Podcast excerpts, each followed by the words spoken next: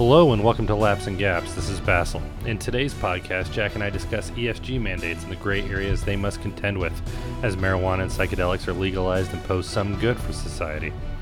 This is the most fun I've ever had on a podcast and one where we disagree quite a bit. The content presented here only reflects the opinions of those presenting at the time of their conversation.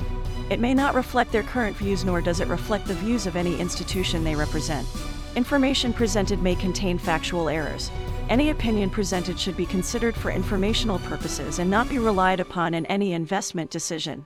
The opinions expressed by any host or guest should not be considered legal or investment advice, nor should they be used to evaluate any investment or security.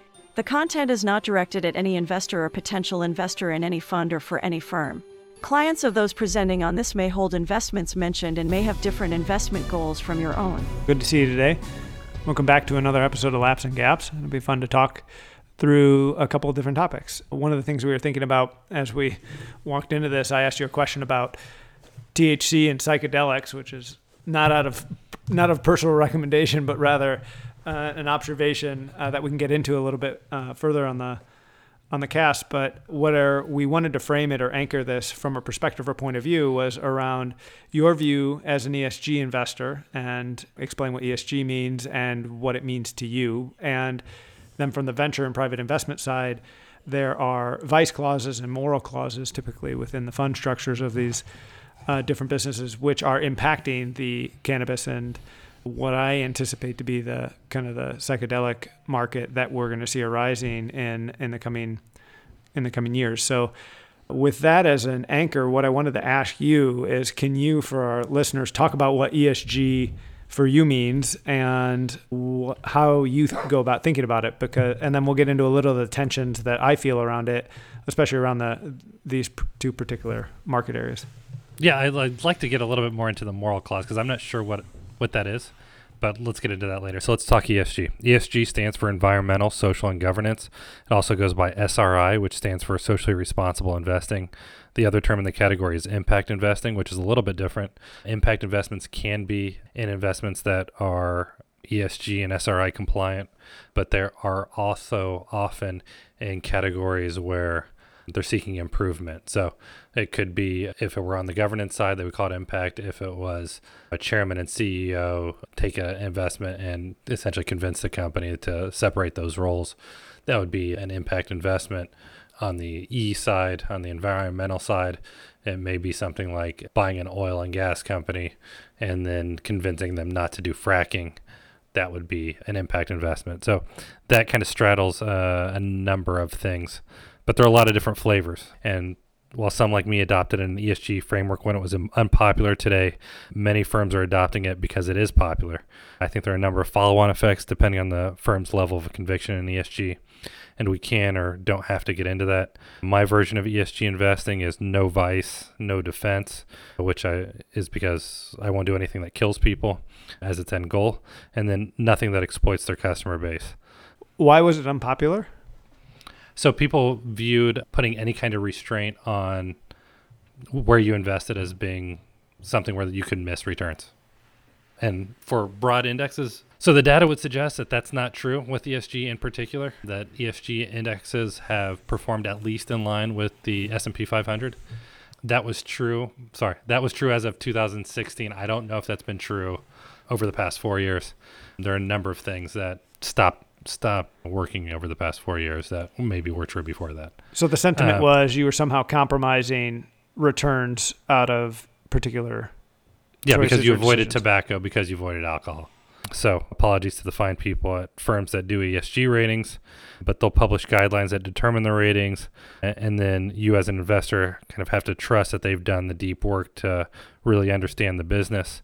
And I don't do that. There's a, you know, Google X sits within Google. Facebook, just on its own as an entity, can different people can have different judgments on whether that is a ESG or business or not. And I prefer to make those decisions on my own, which means that there's certainly moral quandaries where you'll have different people taking different views on what is compliant and what is not. For instance, I generally view pharmaceutical companies to be ESG compliant. I don't believe many orphan drug manufacturers are, though. but that depends on their individual pricing policy. So it requires bottoms up work. Making insulin isn't bad, charging $400 a vial is. I think that they're exploiting their customers, not helping the world. And to me, that makes them more akin to an abusive payday lender than to something that is far more on the side of the angels. A lot of ESG investors will say that their focus is on the G in ESG, that they get in there and talk with management about improving the company's governance, kind of the impact investing I was talking about earlier, and that makes them ESG, and that's fine. That's not my flavor. I think that flavor is useful, but I do think it's widely abused. And so I don't think anyone's a hero really for suggesting that the chairman and CEO should be different roles. To me, it should be more substantive than that if you're going to be impact or an ESG investor and, and people when they allocate capital to you or give you money to invest on their behalf are trusting you to, to be doing good in the world. And while some of me have adopted an ESG framework, which was unpopular four years ago when I started, but today uh, a lot of people have adopted it because it is popular. There are a lot of assets heading that way. Yeah, so uh, just quickly on vice Yeah. clauses, I mentioned them at the outset. They were very specific and and what they didn't and did allow, and largely it was because some of your large LPs in these funds are either religious organizations, sovereign wealth funds, or major investors in venture capital and in general. And so, because they are a large funding base themselves, they have particular constraints on where and how they want their capital utilized. And so that's the growth of these vice clauses, which was typically alcohol, tobacco, firearms, gambling. And moral clauses are a little bit fuzzier version of that. The moral clause is somewhat in the same vein, and and they exist within funds. So I think vice clause is a very explicit way to define it. Moral clause is along the same continuum, but a little bit fuzzier. And one of the things I wanted to come back and ask you related to the ESG is it seems like there's it's a kind of a continuum and it's almost a discontinuous continuum. It's someone's continuum, you personally as an investor in your own fund, whether you've defined it explicitly and how explicitly in your fund documents is one thing, and then how you interpret it is a second thing. And that every fund that is in this space functions on that, and they're at different points along this continuum. So, for example, and I think one of the ones I wanted to just test how you think about this is say you're in a, a business that's not heavily you're a restaurant business and you've never served alcohol before in your business and you decide an important or valuable kind of revenue stream that you might be able to bring in is bringing in the sales of alcohol so the question then is how do you as an ESG investor kind of square that versus investment in alcohol versus a business that's choosing to pull that in and just wanted your view on it Yeah, so for me, that would matter if, they're in the alcohol. Are they in the alcohol business? Or are they in the? Are they providing food? Right.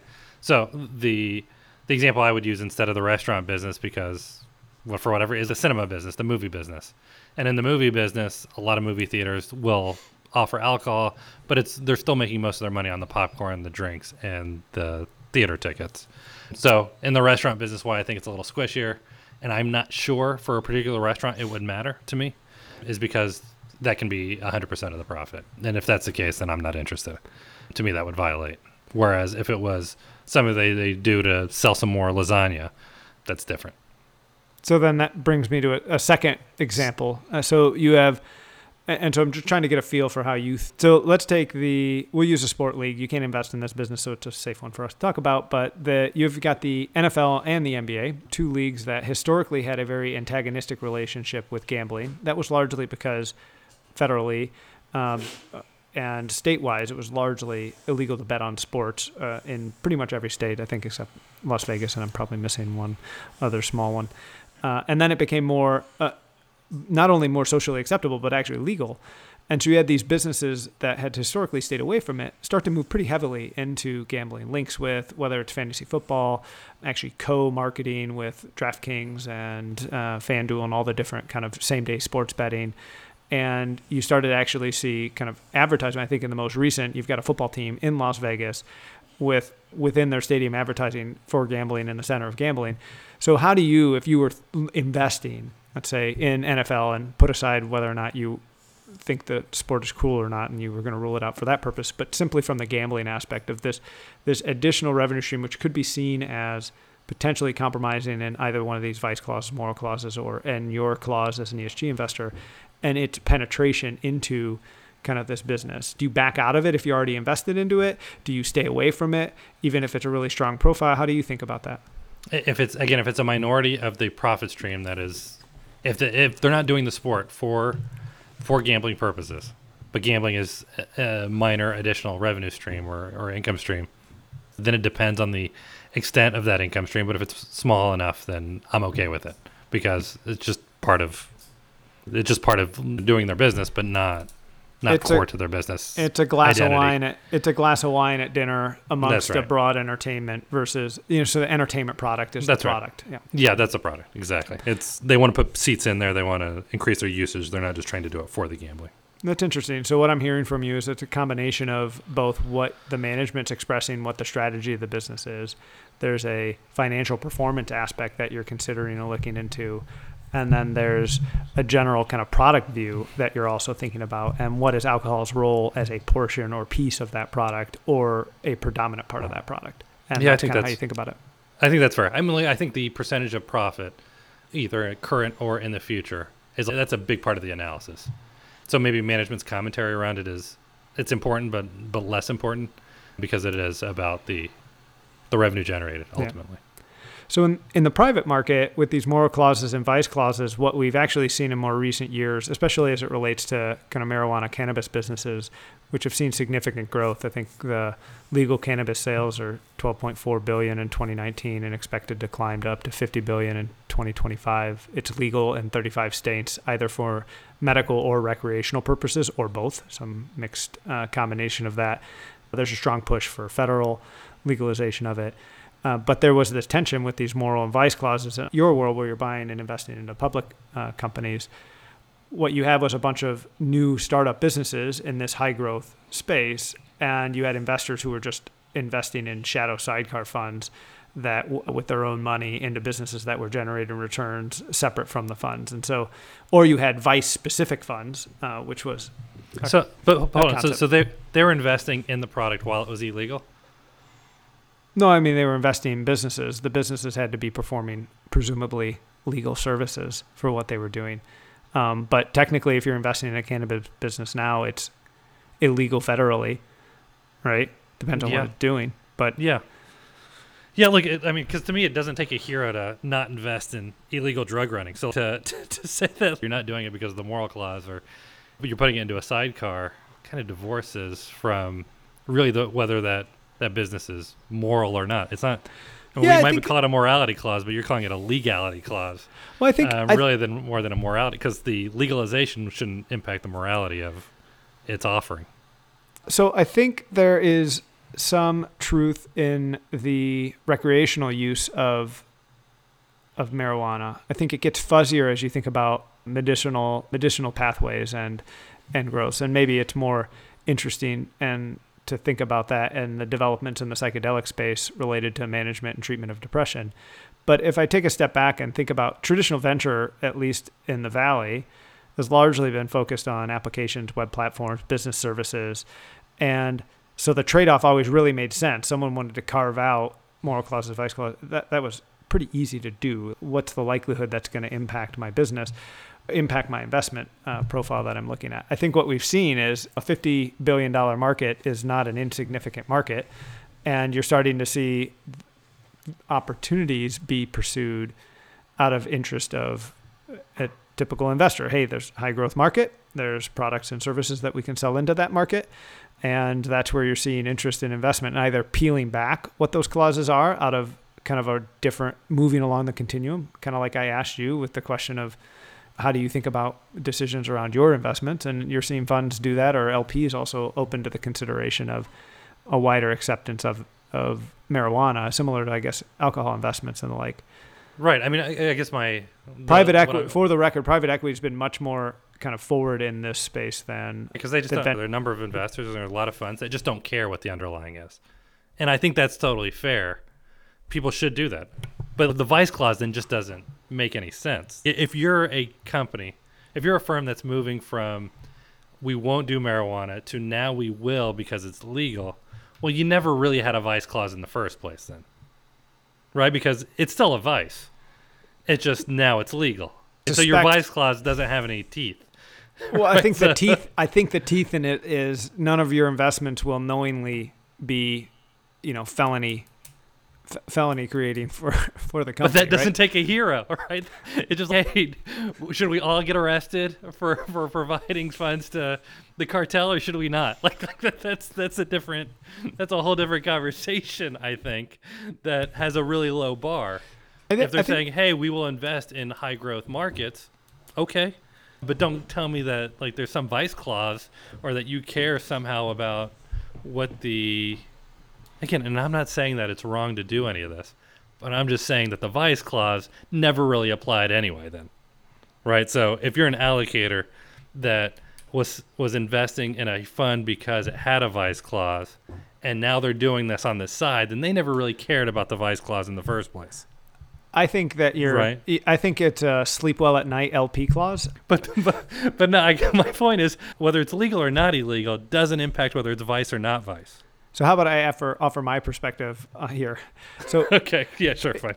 one, uh, there's the the classic saying, which is you have a legal contract. If it's a well done contract, you put it in the drawer and you never have to look at it again. I don't know how many people go back and read the entirety of these fund documents. They are hundreds of pages long, and probably only in the downside cases where things aren't going well do people go read it. And so a clause buried within that, I think, is less important than your LPs knowing who you're investing in. And so I found this information and just side points of these investors who say, well, my fund won't allow me to invest in this, but it's a high growth field, so I'm just going to invest my own funds into it. Like I, I might that would raise question into who who are you giving your money to as an LP and who is that person allocating investment? And similar to you, I think it's actually incumbent upon the investor or the GP or the, the group that's making the investments to express and be very clear about what is inbounds and out of bounds for how they think about they think about what opportunities they're pursuing. And I think the clauses themselves, while interesting, are less less overall impacting than who the person is that is leading the investments. Which brings me to psychedelics uh, and a question for you.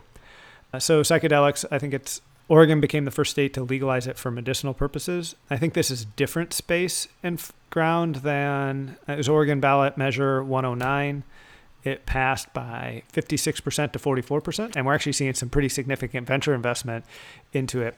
Is around depression and the management of depression. So we've seen a ton of investment in general in services and direct to insur- direct to employer types of products and technologies to try to tackle the issue with depression. Uh, depression's largely underdiagnosed, largely undermanaged. It is itself a discontinuous continuum where everyone functions on their own kind of continuum, sometimes up into a clinically depressed level, but oftentimes y- y- you might not be clinically depressed, but you, I know I personally move along a continuum some days and some months, especially in a pandemic. I might be feeling a little bit more towards the depressed symptom side.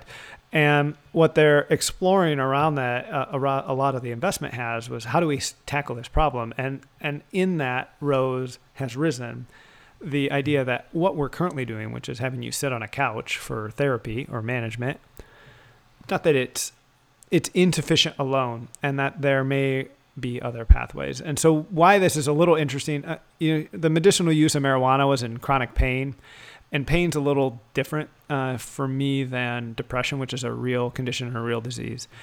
And there's real physiology that we don't fully understand. We have some piece together aspects of it. So, what I wanted to ask you was obviously, there's two parts to psychedelics. There's the recreational use. I actually think the use, the recreational use is probably far lower than what cannabis and certainly alcohol use is. And then the medical use, which to me has a more direct application into a real disease space.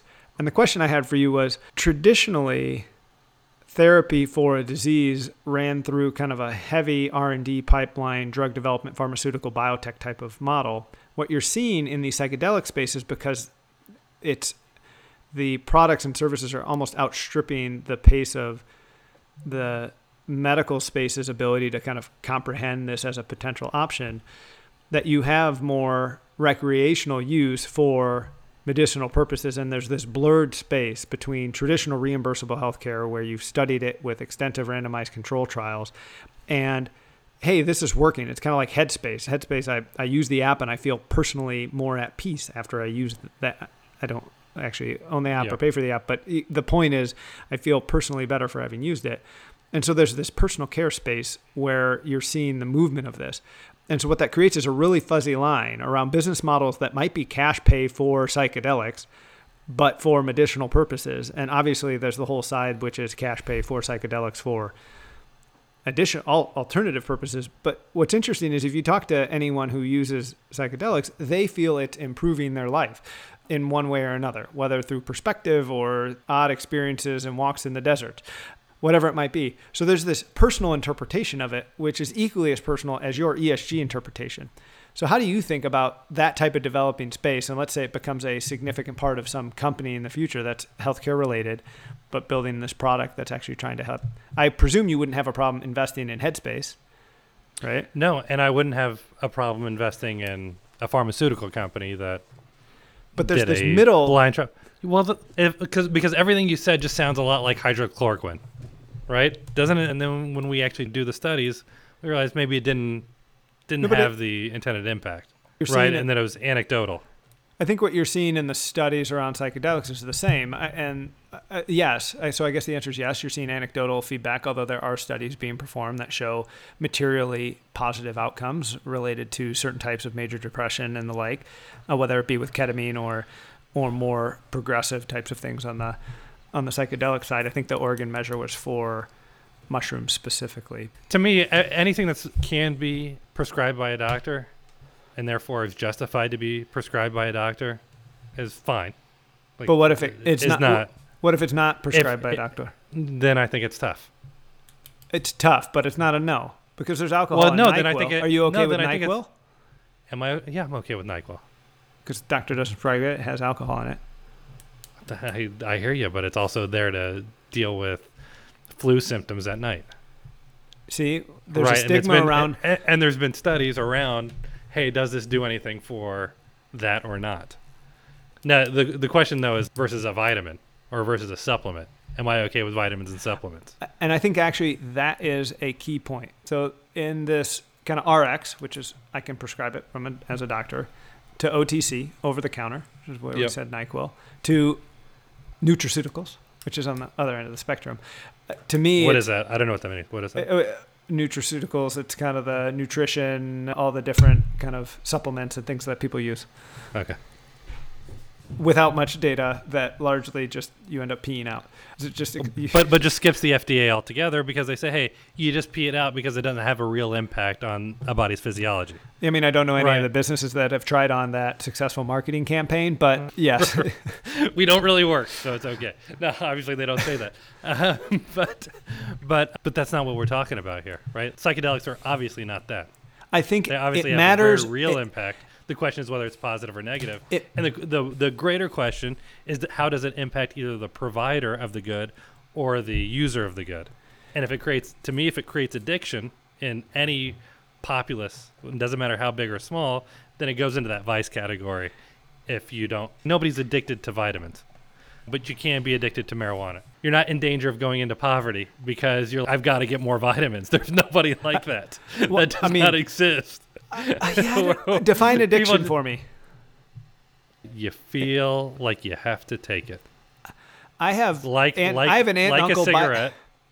I have an aunt and uncle by your definition that are professional doctor goers. They just are addicted to going to see the doctor. yeah, that's an actual addiction. Eh, So the question is, I'm not going to invest. But are you not going to no, no, invest no. in doctors and physician practices because no, they're but the, the the doctor isn't thinking, how is it that I can get this guy to come in here every day? That would be ideal. Can I get them to come in here every day? He's Okay. thinking, I need them to not use this product. That is not the case with marijuana or alcohol or tobacco or gambling. If you're good at any of those institutions, like if you are a great marketing person at any of those things, you have displayed ways to get your customers to keep on coming back and to continue to spend with you. The doctor in this case is trying to get you to not come in, to not spend with you. Those are very different things. now, what about Nyquil and NyQuil is trying to get you over the flu for for five days and get All you right. a night's sleep, and then you're done with it, and you're never coming back until you get the flu again. So, so this gets me to where I think psychedelics are different than marijuana, and why I think the psychedelic market is interesting.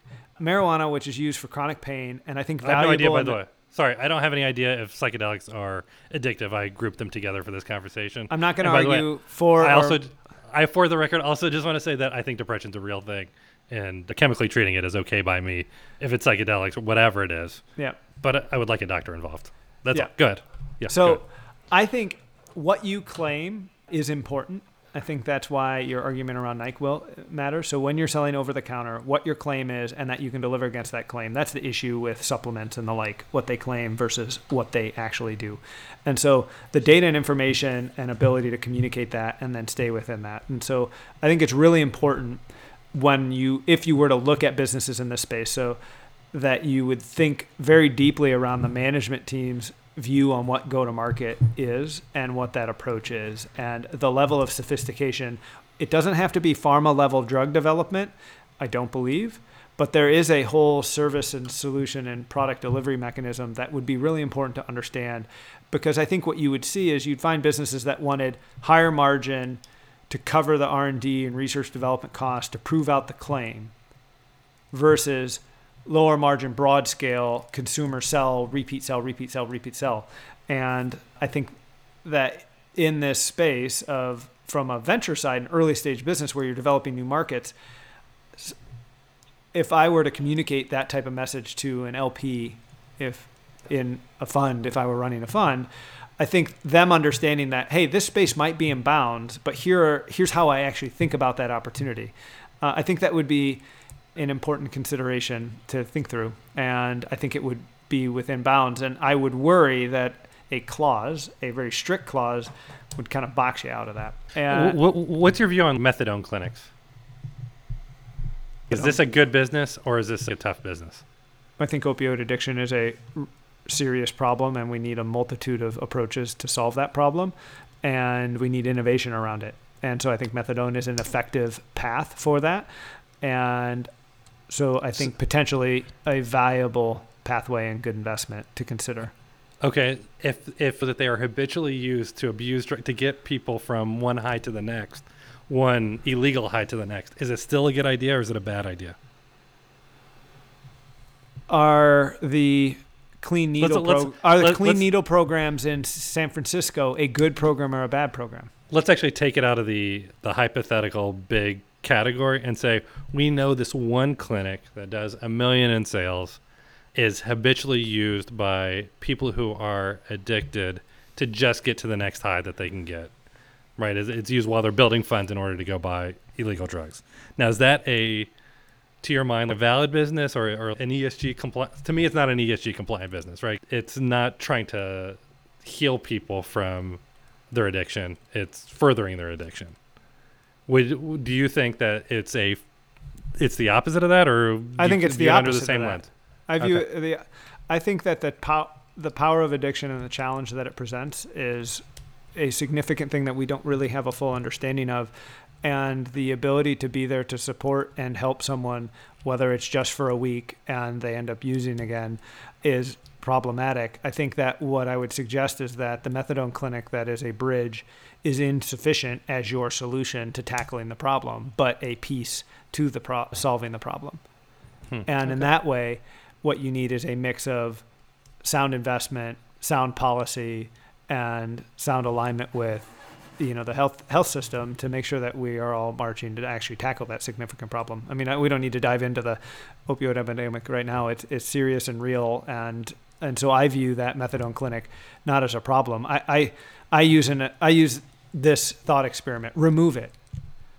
It's yeah, not there. exactly. What Yeah. what is the state of the world for those individuals addicted to the drugs? What I, happens? th- I think that's a real question because, in, in to my mind, that clinic that we're talking about, I don't know that the world is worse off. I don't know that those people are worse off. They might be better off. I think they're worse off by not having some level of support system. And as I mentioned, it's like the clean needle program in in certain cities around heroin drug use. Like, okay, what No, problem are you trying to that's tackle? dealing with the yeah, that's a different problem that they're trying to tackle. They're saying, hey, we're going to accept this one thing so that we don't have a bunch of HIV infection, right? Or, or hepatitis or whatever else. It's not about solving the drug problem at all. Whereas the methadone clinic, that particular methadone clinic that doesn't have any ancillary services connected to get people off the path, I'm not sure it's doing that. I, I think it's, I think actually what they're focused on, it's possible. Again, I have a more pessimistic view of people generally than I think you do. And I think the people in there are thinking, how do I get this product out the door?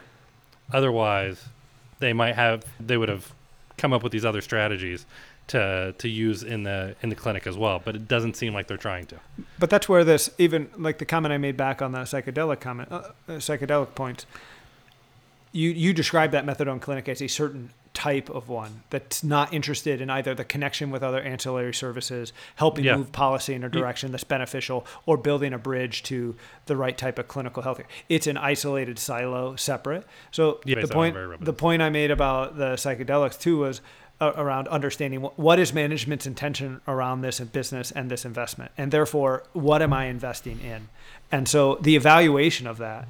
uh, uh, Broadly speaking, I think methadone clinics are an effective and part of a comprehensive answer, not the only answer piece.